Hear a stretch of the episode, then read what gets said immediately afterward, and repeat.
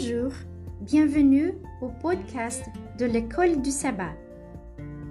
J'espère que vous allez bien et que vous appréciez ce moment avec Dieu. Je vous invite à prier pour demander les conseils et la bénédiction de Dieu pendant que vous étudiez sa parole.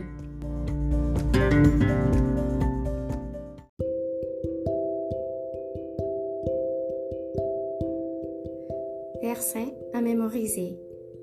Mon âme soupire et languit après les parvis de l'Éternel. Mon cœur et ma chair poussent des cris vers le Dieu vivant. Psaume 84.2 Vivre dans une société 24 sur 7. Lecture de la semaine. Genèse 2.1 à 3. Jérémie 45.1 à 5. Exode 20.11. 2 Samuel 7.12. Marc 6.30 à 32 et Genèse 4.1 à 17.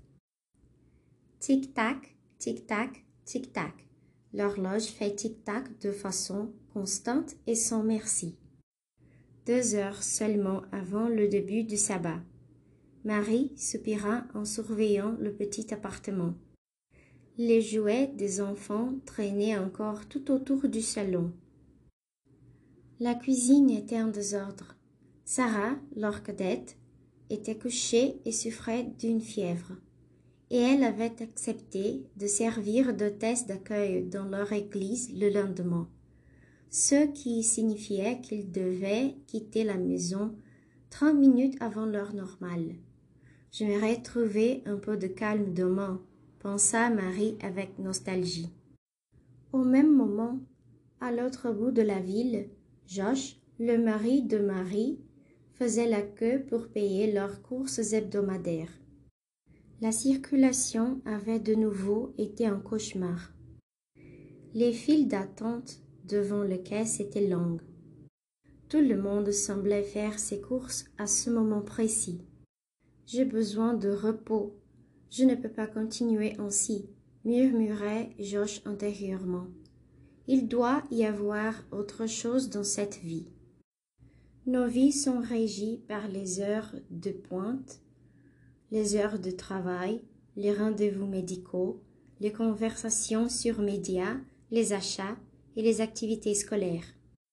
Que nous utilisions les transports publics, que nous conduisions un petit scooter ou que nous conduisions une camionnette pour rendre visite à nos familles, le battement du tambour de notre engagement constant avec le monde qui nous entoure menace de noyer ce qui est vraiment important.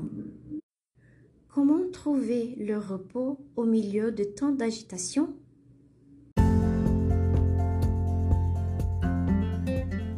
Et c'est tout pour aujourd'hui.